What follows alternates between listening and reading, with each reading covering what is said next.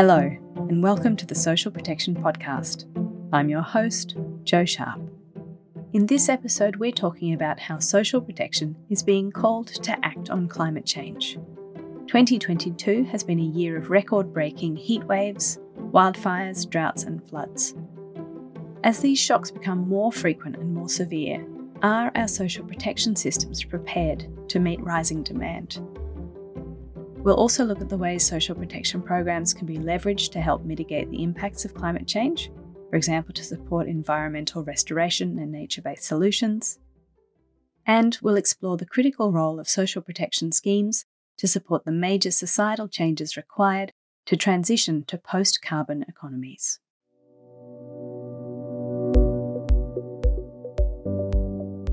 In this episode, I'm speaking with Bessie Msusa, Chief Economist in the Department of Economic Planning and Development in Malawi, to talk about how Malawi is making its social protection schemes more adaptive and climate sensitive, and Cecilia Costella, an independent consultant and senior advisor with the Red Cross Climate Centre.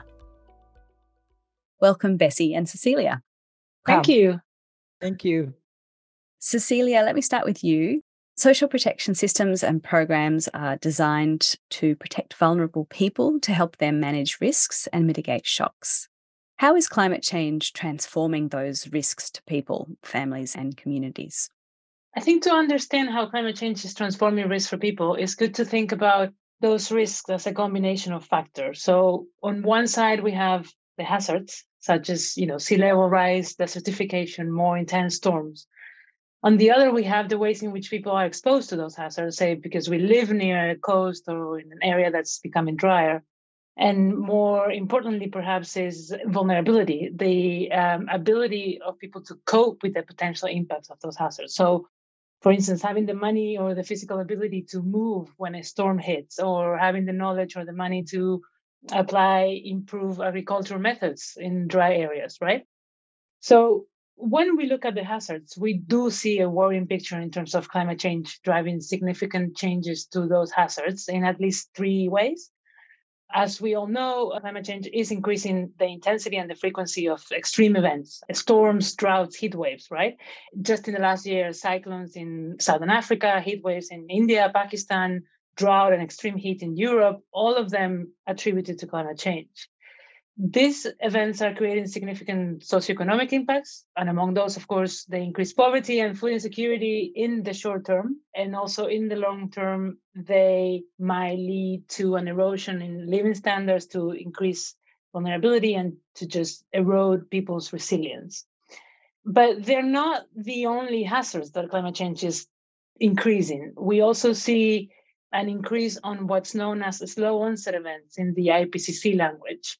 And these are events that are gradual, that are slowly changing the climate system and the environment. And they could make some livelihoods unviable, like agricultural based livelihoods or forest based or fisheries based livelihoods. And they might even lead to people being displaced. So, all of them also increase vulnerability, increase inequality, poverty, the type of impacts that social protection is concerned with.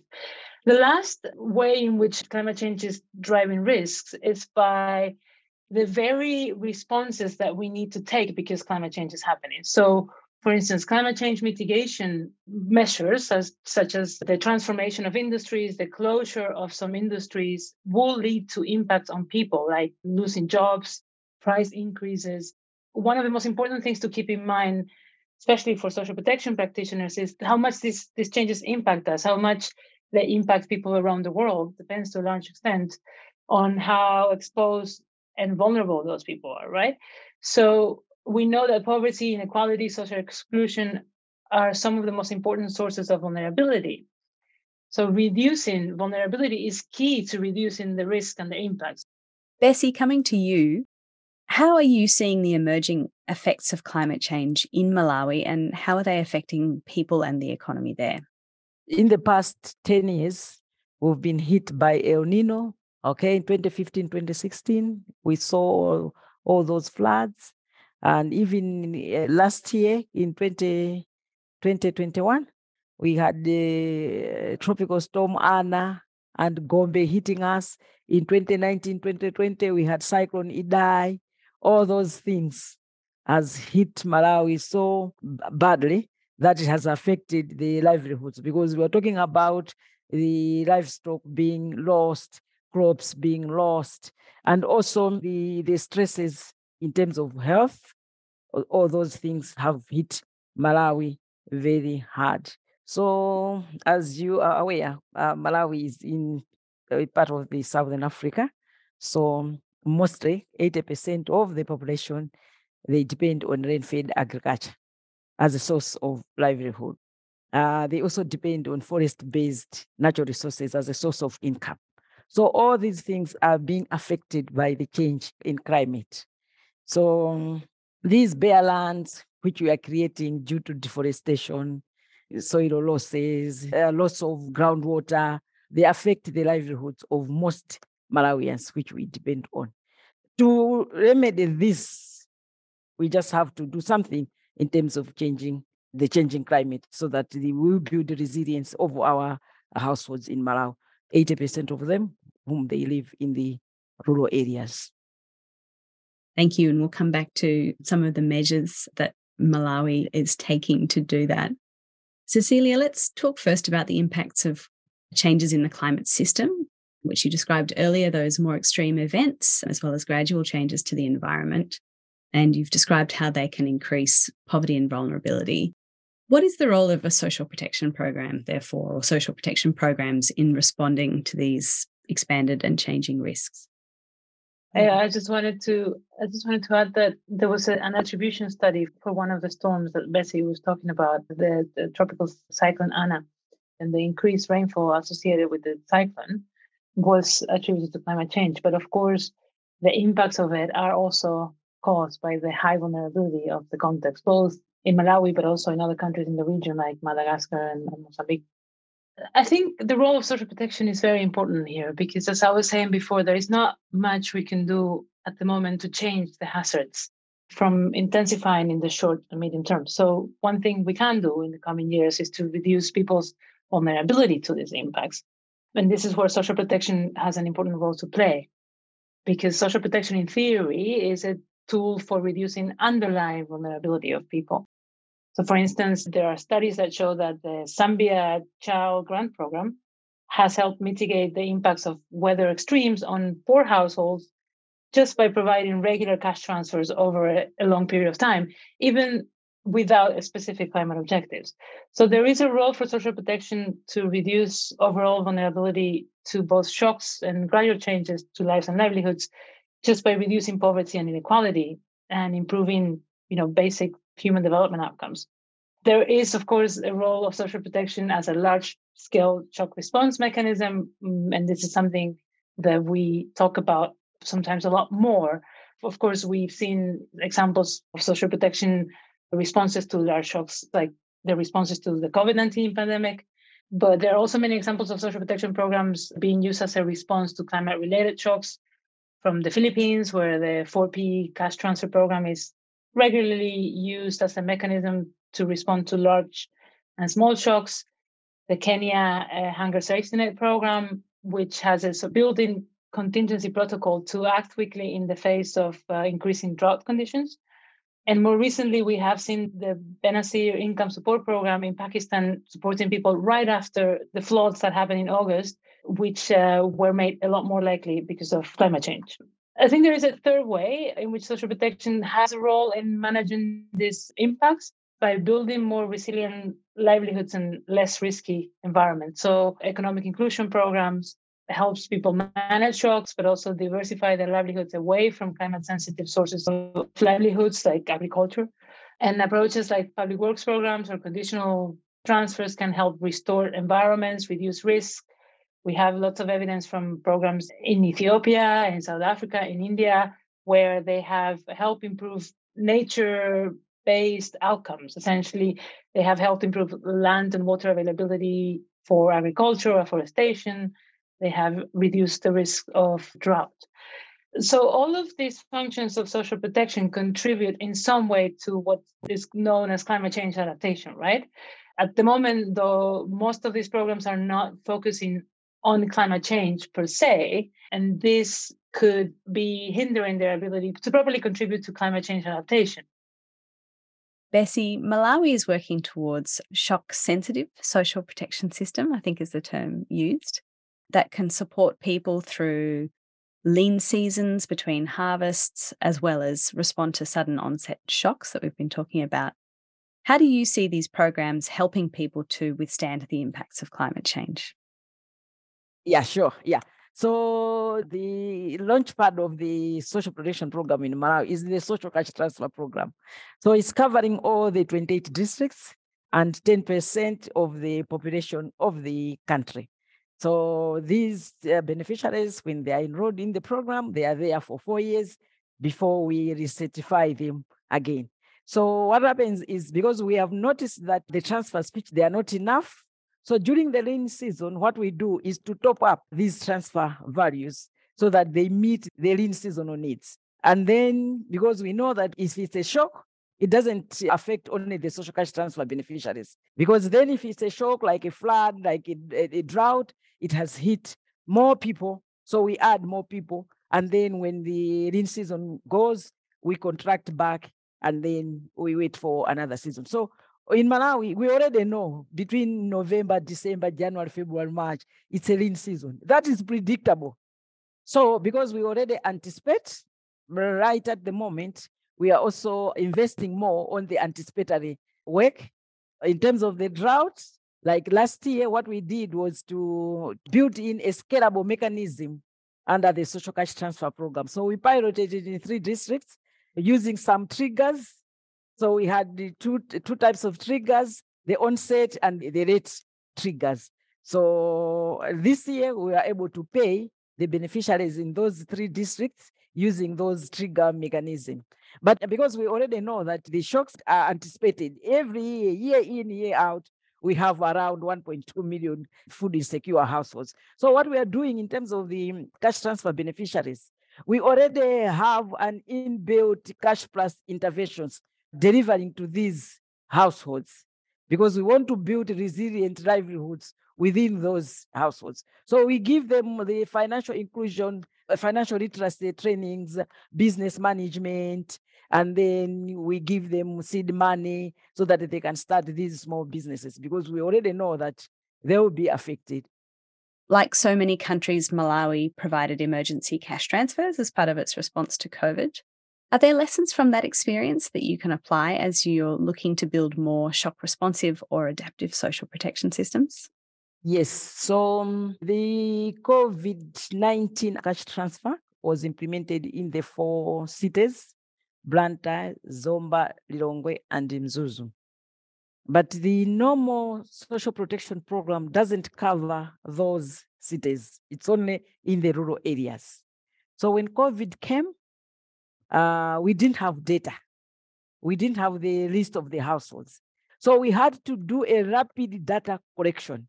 So what we wanted was only to target those informal sector, but to target those informal sector workers, it was really a challenge because we didn't have data. So moving forward, I think what we want to do is to strengthen the to the UBR and make it up to date so that it's more relevant uh, to target when a shock comes. Because our colleagues in humanitarian, they really need up to date data, real time data, not four year data.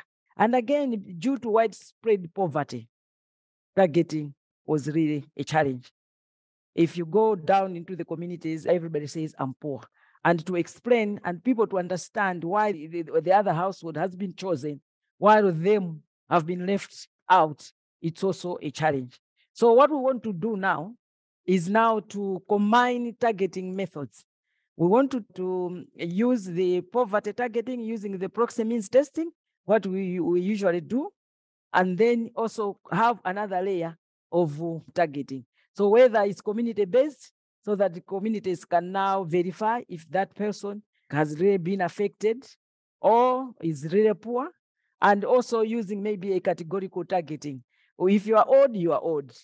Eh, nobody can dispute that. If you have some disability, you have it. So that's what we want to do.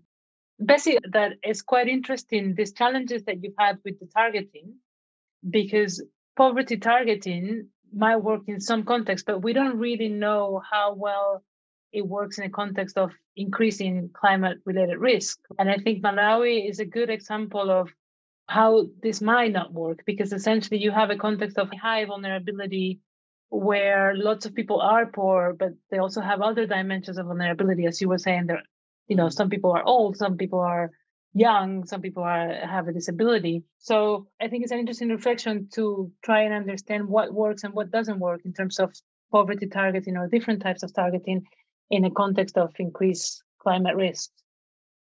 Cecilia also mentioned the role of public works programs.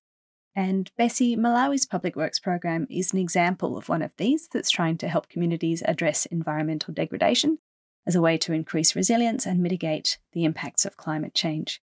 Can you tell us a little bit about that program and what makes it climate sensitive?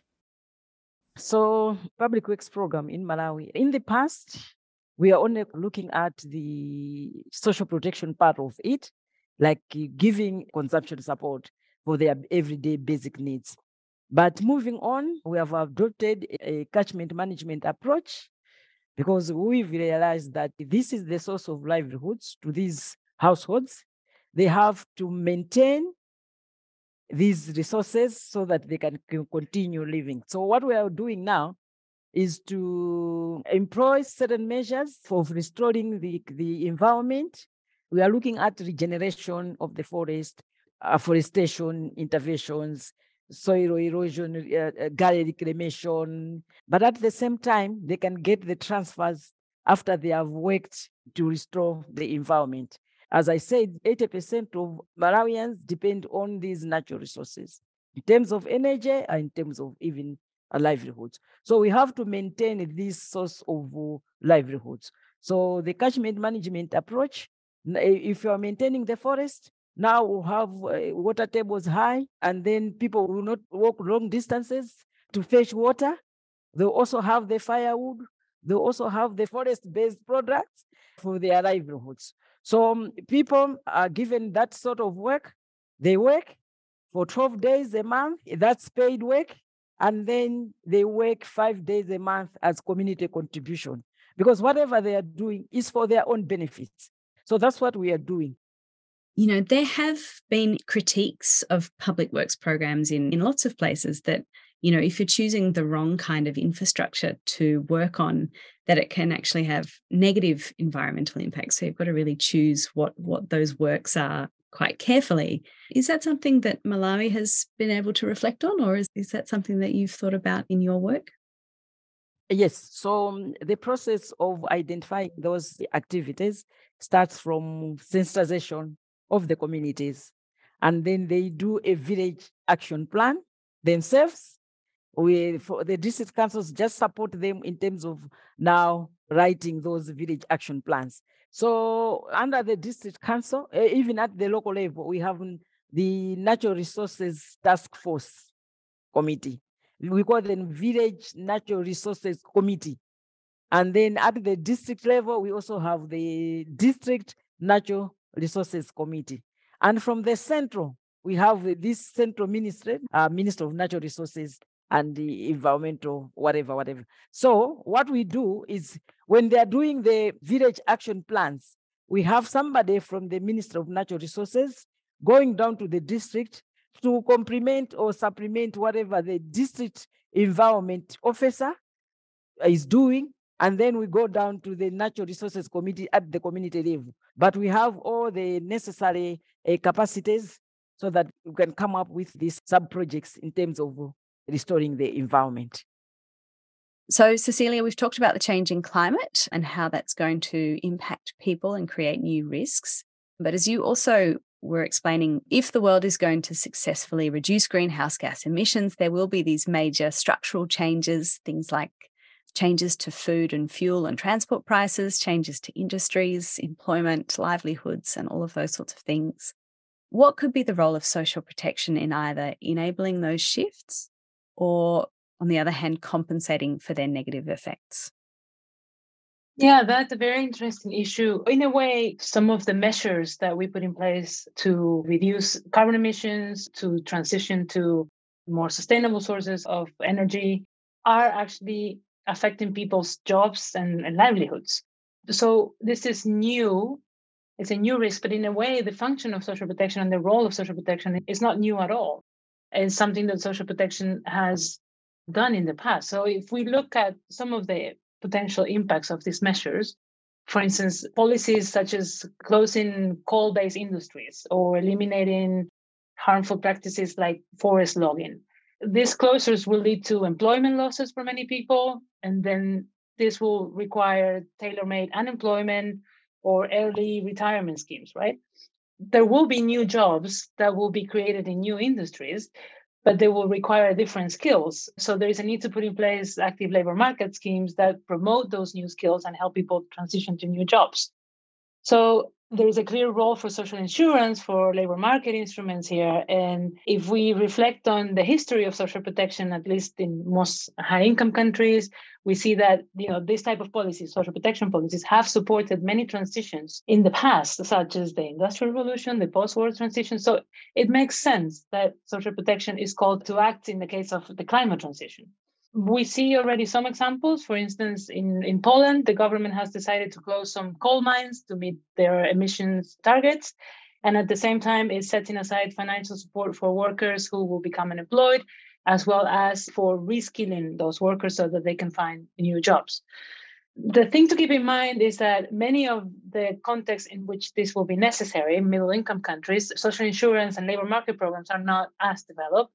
So there is a gap between the potential role of social protection here and the need to build those systems for, for social protection to play that role. A larger aspect of the transition is around fossil fuel subsidies, carbon taxes, and other fiscal reforms that need to be put in place. For instance, when subsidies are removed, they tend to hurt the poor uh, more, especially through impacts on food, fuel, transport prices, as you were saying. But if we want to protect those people and at the same time we incentivize the use of different sources of energy, then it makes more sense to provide targeted benefits to those that are affected by the removal of the subsidies rather than you know blanket subsidies. And again, social protection has had a role in the past in subsidy reform. Of course, there are many examples from fossil fuel subsidy removal in Latin America. And even though these were not done with the explicit purpose of addressing you know emissions and reducing climate change, the, these are examples that we can learn from. Bessie, a really critical part of the discussion around climate transition is, of course, the fact that lower income countries that have historically contributed the least to climate change are now bearing as much, if not more, of the brunt of its effects. What are your expectations for high income countries when it comes to financing climate change, adaptation, and mitigation in a country like Malawi? So our expectation is that uh, those rich nations who have contributed more to the climate change so should continue funding the poor nations, but also they should honor their pledges because it's one thing to pledge, but one thing to fund. They, they are two different things. So they should pledge, but they should honor their pledges. But for for us as the beneficiary uh, countries, we should use the resources wisely, use them as intended, uh, so that we all go towards the common goal of uh, reducing the climate change in the in the world. Cecilia, climate change is perhaps the defining issue of our age. And as you've outlined, there's a lot that social protection could be called to do. Are we, you know, governments, the international community, the social protection sector, are we giving enough attention to the demands a changing climate will place on social protection systems? Or perhaps the scope of social protection to be part of the solution, as you've also described today? The short answer, at least from my perspective, is not yet. We have been talking about climate risk in one way or another in the social protection sector for some time, but perhaps not in a sufficiently strategic way one of the things I'm concerned about is that we're not yet mentioning the implications of climate change for increasing needs and hence for social protection demand. And I think part of the issue could be that we tend to assume that climate change is a problem that will happen in the future, that there is time to avoid all of its terrible impacts if we agree on ambitious emission reduction plans, right? But the reality is that we live today in a world that is 1.2 degrees warmer we already live in a world that is significantly different than anything we have known before. And we're seeing this all around us record droughts and heat extremes in Europe this summer, half of Pakistan submerged in water in August. The list just goes on and on. Even more concerning is that we are still on course for at least two to three degrees of warming. And this is terrible news. At these levels of warming, which are likely, we will see terrible impacts on poverty, health, food security, displacement, living conditions in general. And we will see a lot more shocks and disasters to a point where actually focusing exclusively on how to better respond to shocks and disasters might be a bit futile because even with the most cost efficient systems, unendingly responding to shocks and disasters is not really efficient. So again, we need to think how we reduce people's vulnerability so that we can be more prepared to deal with the changes that climate change will bring about. And we also need to think how we help people adapt to transition to this new world. On the other sector side, on the climate sector, on you know when we think about ministers of finance, I think also the answer is that social protection has not yet been seen as a as an important tool to address the impacts of climate change. When we look at the climate adaptation measures that have been put in place so far, we see that they're not sufficient, that they're small, that they're not strategic enough. So we need to make the case that social protection offers a large scale tool, a nationally owned tool, tool to reduce poverty and vulnerability, and that this is crucial to managing climate change, right? Just to end on a positive note, I I do get a sense that this is changing, that the issue of climate change is gaining momentum in the social protection sector, we're seeing several initiatives starting to take shape by international actors, by think tanks, researchers. And in fact, I hear you know social protection officials uh, now going as part of delegations to COP in the coming week. And I think this is a testament to you know that momentum growing and to that attention growing. Just as my final question to both of you, what would your message be for leaders at COP about what we need to do to tackle climate change and I guess the role of social protection and how it should be considered as part of this transition? So I think without losing sight of the key goal of reducing emissions and stopping climate change and climate breakdown, I think it's also time we accept and we confront the reality that at least for the foreseeable future, we are going to live in a very different world where risks are increased and where we will see a lot of human suffering and increased need because of this risk. And to me, the key message is that adaptation to climate change is not an activity, it's not a project, it's not a sector. It's something that we all must do in all sectors, in all industries, at all levels. And we need to think about how the systems that we already have, like our social protection systems that are nationally owned, that are large scale in many cases, can be adapted and can be transformed to support people in need, in poverty, in deprivation, in this context of increased climate risk. At the same time, of course, we need to use all the tools that we have to enable the shift that can help us stop or minimize climate breakdown.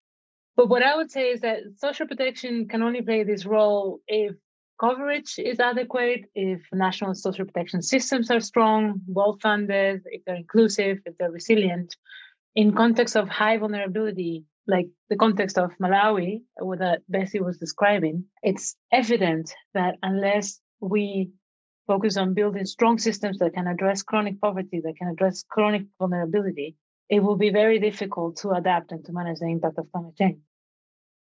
Yeah, so uh, climate change is here. There is nothing we can do at the moment. We just have to adapt. But what we really need to do is the government, donors, civil society, and all stakeholders to come together, hold hands, so that we build a, robust system which can respond to the shocks. Let's build the resilience of the households.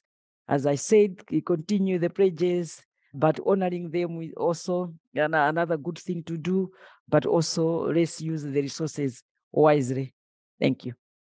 Thank you both, Bessie Mususa and Cecilia Costella, for taking the time to talk us through this really critical issue on the Social Protection Podcast today. Thank you. Thank you very much.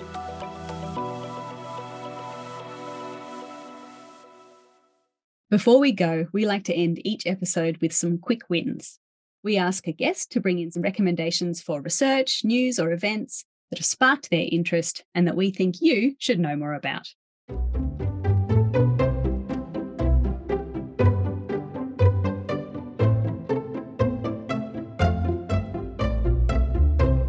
Today, we have Felicity O'Brien, an Assistant Director in the Social Protection Team at Australia's Department of Foreign Affairs and Trade. Welcome, Felicity. Hi, Jo. It's good to see you. Thanks for having me. So, Felicity, as we release this episode, it's the end of November, and we're midway through the 16 days of activism against gender based violence. Your first pick looks at how social protection can address gender based violence. Tell us about it. Okay, so um, yes, we um, recently put together a webinar on sp.org called Harnessing Social Protection to Address Violence Against Women and Girls. We did that in partnership with UN Women and the Australian National Research Organisation on Women's Safety, or ANROWS. So the case studies we looked at and the analysis was sort of showing that cash based transfers can reduce overall household and individual financial stress. And we know that financial stress is one of the big drivers of violence. I think an important point that was discussed was that, and that we hope to cover in more detail in a longer webinar and podcast series in 2023, is how social protection can play a role in providing vital and timely support to survivors of violence to meet their immediate needs to um, escape violent households. Thanks, Felicity. And we're working on that podcast series. So everybody listen out for that one. Your next pick broadens out this perspective to look at the way social protection programs can be safer for people with diverse gender identities as well and better meet their needs. Yeah, this paper came out last year, and it's one of the few reports that we're aware of that looks at social protection for people of diverse sexual orientation and gender identity and expression and sexual characteristics, or um, the acronym we use is SOGIESC. So the report's called We Don't Do a Lot for Them Specifically, improving diverse SOGIESC inclusion in cash transfer and social protection programs during the COVID 19 crisis and beyond. So we um, engaged EdgeEffect and Emily Dwyer from EdgeEffect to undertake this analysis for us. And we also did a webinar, which is up on the socialprotection.org website. And I think what really kind of stood out for me with this analysis is the extent of the violence and exclusion from not only social protection, but also humanitarian assistance programs and even essential health and education services um, that people with diverse SOGIESC experience in each of the country that was part of the case study was pretty dire. I think another really important issue that this report raised was around identification, particularly for trans persons. And um, for example, the individual level data collection issues and security data for these communities is quite important when we're thinking about social protection for um, some people in some contexts. And being their true selves can really outweigh the benefits of actually receiving social protection support. Yeah, it's a really good point and a really interesting report. One of the small things that really struck me in this paper is the point it makes about the household as a unit for social assistance payments, which is pretty standard in a lot of programs. But of course, people of diverse sexual orientations and genders may be excluded from their households or, or create sort of chosen family household structures. It's really important and interesting again to think about how to reach vulnerable people outside that kind of traditional unit for social assistance. So, my next pick relates um, to the main topic of the episode today, and it's a preprint copy of a paper asking Can social protection tackle risks emerging from climate change and how? And it has a framework and a critical um, review. So, this paper was released in late September, so it's very fresh off the press. And it highlights the important linkages to be built between climate actors and social protection folks in this kind of new world that we're living in and address the new and emerging risks that are arising from climate change and climate impacts. Yes, and Cecilia Costella, who we heard from in the first interview in this episode, is one of the lead authors of this paper. So that's definitely worth a look. And finally, another new one socialprotection.org has just published a paper reflecting on itself and its work called The Role of Socialprotection.org in Fostering Knowledge Exchange and Capacity Building. We had author and socialprotection.org coordinator Mariana Balboni on the show the other month, actually, and she was talking about this research and some of its findings. But you picked this as well. What, what did you like about this paper? Oh, yeah, Jo. I picked this one mainly because DFAT has been a long time supporter of the socialprotection.org platform. And um, it was just great personally for me to flick through and see the breadth of wonderful events and publications that have been shared, particularly over the last two years. I think it's actually one of my most visited websites. this paper demonstrates the global reach of the sp.org platform and the many really important conversations through both your podcast and the webinar series that have been featured. The report also reinforces why sp.org is such a vital resource for the global social protection community. It fills information gaps and creates a common space where information and knowledge can be shared. And I don't know of any other sector that can come together on an equivalent platform. Thanks, Felicity. We all really appreciate that. And we think socialprotection.org, all of its channels, but of course, actually, all of its members, and hopefully our audience are really special too. Thanks, Felicity, for joining us on the Social Protection Podcast today. Thanks for having me, Jo.